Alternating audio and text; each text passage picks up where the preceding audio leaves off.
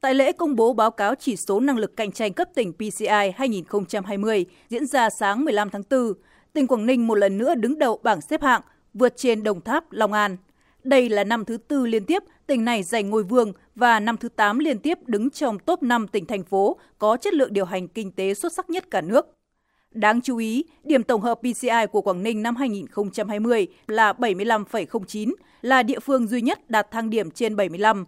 Các chỉ số thành phần cải thiện vượt bậc như chi phí gia nhập thị trường, tiếp cận đất đai, chi phí thời gian, dịch vụ hỗ trợ doanh nghiệp. Để có được kết quả này, tỉnh Quảng Ninh đã tập trung triển khai quyết liệt các nhiệm vụ, giải pháp cụ thể, đi vào thực chất bằng nhiều cách làm mới, có tính chất tiền phong. Trong đó, cải cách mạnh mẽ thủ tục hành chính được coi là một trong những khâu đột phá quan trọng. Năm 2012, Quảng Ninh là tỉnh đầu tiên thí điểm mô hình trung tâm hành chính công cấp tỉnh và huyện, từng bước hiện đại hóa nền hành chính công, nâng cao chất lượng dịch vụ công, phục vụ người dân, doanh nghiệp. Công khai minh bạch thủ tục hành chính, thành phần hồ sơ được cắt giảm, chi phí thực hiện, thời gian giải quyết giảm từ 40 đến 60%.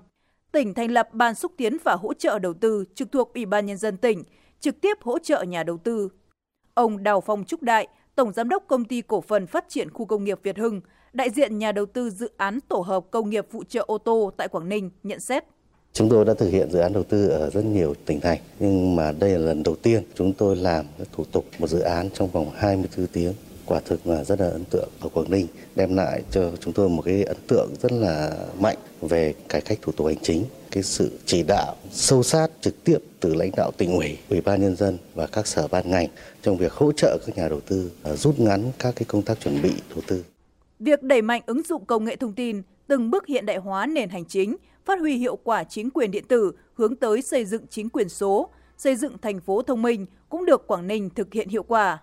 Hiện nay, tỉnh đã cung cấp dịch vụ công trực tuyến mức độ 3 và 4 trên 85%, thanh toán lệ phí không dùng tiền mặt, kết nối liên thông với Cổng Dịch vụ Công Quốc gia, là một trong những tỉnh đầu tiên vận hành thí điểm trung tâm điều hành thành phố thông minh.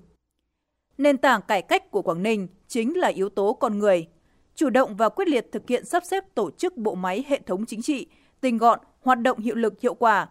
Tinh thần cầu thị, lắng nghe tiếng nói của nhà đầu tư, doanh nghiệp từ lãnh đạo tỉnh cho tới từng địa phương giúp Quảng Ninh trở thành thỏi nam châm, thu hút các nhà đầu tư chiến lược tầm cỡ trong nước và quốc tế.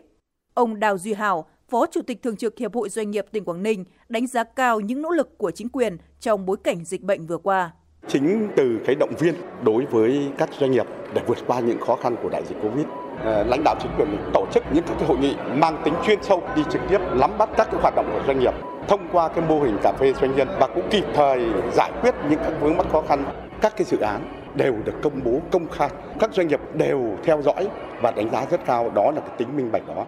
Việc mạnh dạn triển khai mô hình hợp tác công tư với phương châm lấy đầu tư công dẫn dắt đầu tư tư, một đồng vốn ngân sách nhà nước thu hút 8 đến 9 đồng vốn tư nhân vào đầu tư các công trình như sân bay, cảng biển, đường cao tốc đã góp phần giúp Quảng Ninh hoàn thiện hạ tầng đồng bộ, đổi mới mô hình tăng trưởng, tái cơ cấu nền kinh tế. Để truyền lửa cải cách xuống cấp cơ sở, Quảng Ninh kiên trì, bài bản, triển khai điều tra và công bố chỉ số năng lực cạnh tranh cấp sở ngành và huyện thị DDCI. Ông Đậu Anh Tuấn, trưởng ban pháp chế VCCI, đánh giá cao những đổi mới của Quảng Ninh qua 6 năm thực hiện khảo sát chỉ số này. Đây là những nỗ lực rất lớn của địa phương